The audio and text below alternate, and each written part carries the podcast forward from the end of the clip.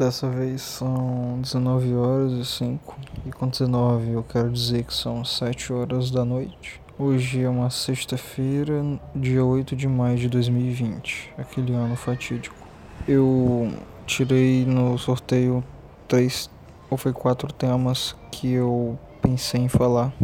E aí o tema que ganhou foi o tema terapia.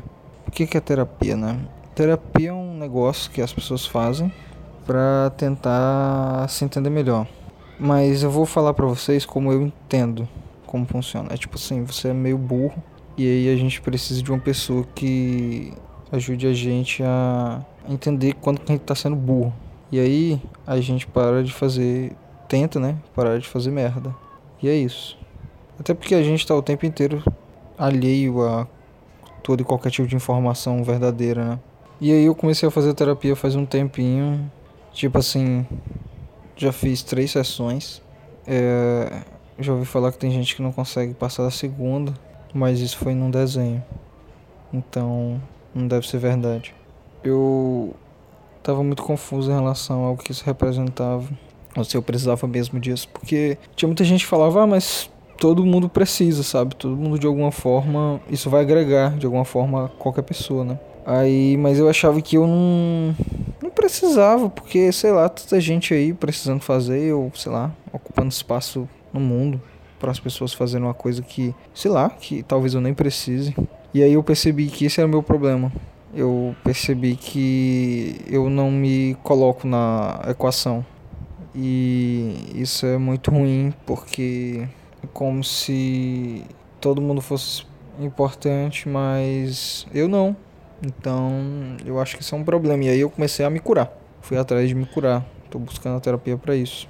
Então, a partir de agora, o meu desafio maior é tentar me colocar como importante, especial. Tipo, eu acho que eu devia treinar minhas próprias habilidades. Acho que eu devia, sabe, botar para frente meus projetos, as coisas que eu penso e parar de desistir deles porque sempre tem alguém melhor, sabe? Porque foda-se se tem alguém melhor. Eu não, não tô aqui pra ser melhor, né? Eu tô aqui pra fazer coisa, sabe? Fazer coisa. Fazer coisa é muito mais especial do que ser melhor, sabe?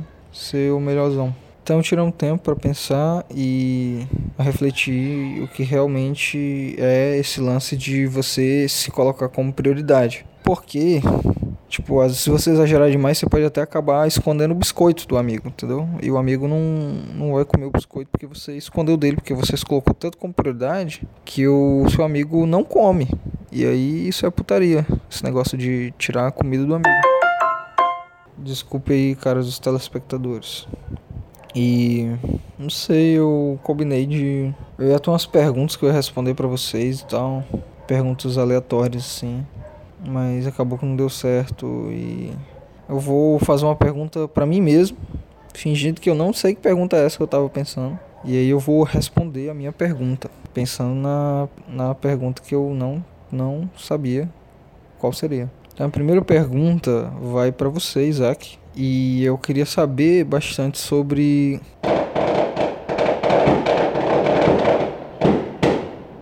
Eu queria saber como é que é viver numa cidade que mesmo sem ter jogo, você tem uma quantidade enorme de fogos e artifícios. Mentira, porque chegou droga. Vou falar sobre o que que tem de bom a princípio em fazer terapia. Eu acho que o que tem de bom a princípio em fazer terapia é que nos primeiros dias você sai até bem. Mas isso é passageiro, porque no terceiro dia para aí você já começa a começar a surtar e achar que alguma coisa muito louca tá acontecendo de errado com você, porque você, sei lá, tá começando a perceber ou tá começando a falar sobre coisas que talvez você não quisesse antes. E aí você começa, meu Deus, eu sou muitos psychopath, tá entendendo? E não é, cara, assim. Eu acho que não, porque se eu fosse psychopath, eu já teria matado alguém e eu não matei ainda. Então, eu ainda tenho tempo. E se eu comecei a fazer terapia, tipo, sabe? Tô com tempo, tô ganhando tempo aí pra mim. Eu acho também que tem um lado ruim, que é justamente essa questão de você começar, como é que eu posso dizer, a ter que encarar um bocado de lado merda e uma das coisas mais ruins que tem é você só tá simplesmente falando sobre a sua vida e de repente uma pessoa falar assim: Mas olha, porque do jeito que você diz, parece. E aí ela começa a jogar um bocado de coisa que você não queria na sua cara. Só que isso faz parte do processo, isso é importante também, entende? Eu, tipo.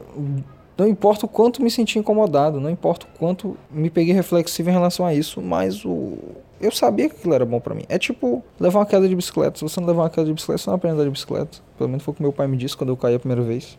Acho que tem uma coisa que é me deixa curiosa porque eu comecei a fazer quando você só pode fazer as coisas online.